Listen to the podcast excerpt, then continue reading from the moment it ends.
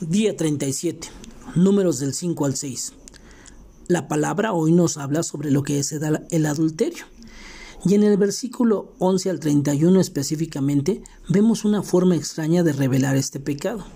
Pero como sabemos, es un pecado oculto, que aunque no sale a la luz en ocasiones, el Señor sí lo sabe y lo pone en evidencia.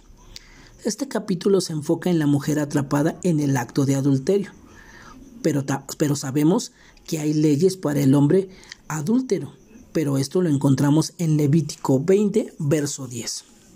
El enfoque en estas escrituras se centra en los celos y en revelar si son verdaderos o falsos. Hay tres cosas esenciales. Uno, cuando los celos y la sospecha no se pueden demostrar, tenemos una prueba clara del asunto. Dos, el esposo no podía acusar injustamente a su esposa solo por su palabra. Y tres, si se demostraba su culpabilidad por este método, no habría lugar a duda de lo que estaba sucediendo. En los casos de infidelidad, el juez determinaría si había pruebas o no. De no quedar claro, esto podía causar tensión en el matrimonio y provocaría que los vecinos y amigos murmuraran y desconfiaran.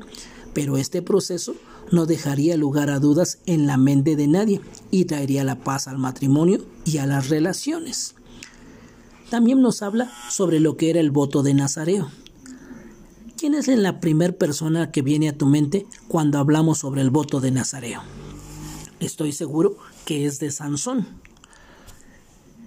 La palabra nos enseña que el voto de Nazareo es en dos formas. Uno, un voto para toda la vida como lo tenían Sansón, Samuel y Juan el Bautista. 2. Aquellos que hicieron un voto por un cierto periodo de tiempo. En realidad, este fue el uso general de este voto. Cualquier hombre o mujer podrían hacer este voto. El voto sería un deber voluntario o especial para el Señor a quien él llamaba.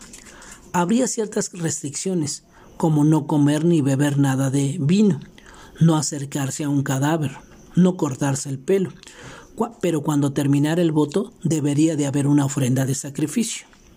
¿Sabes?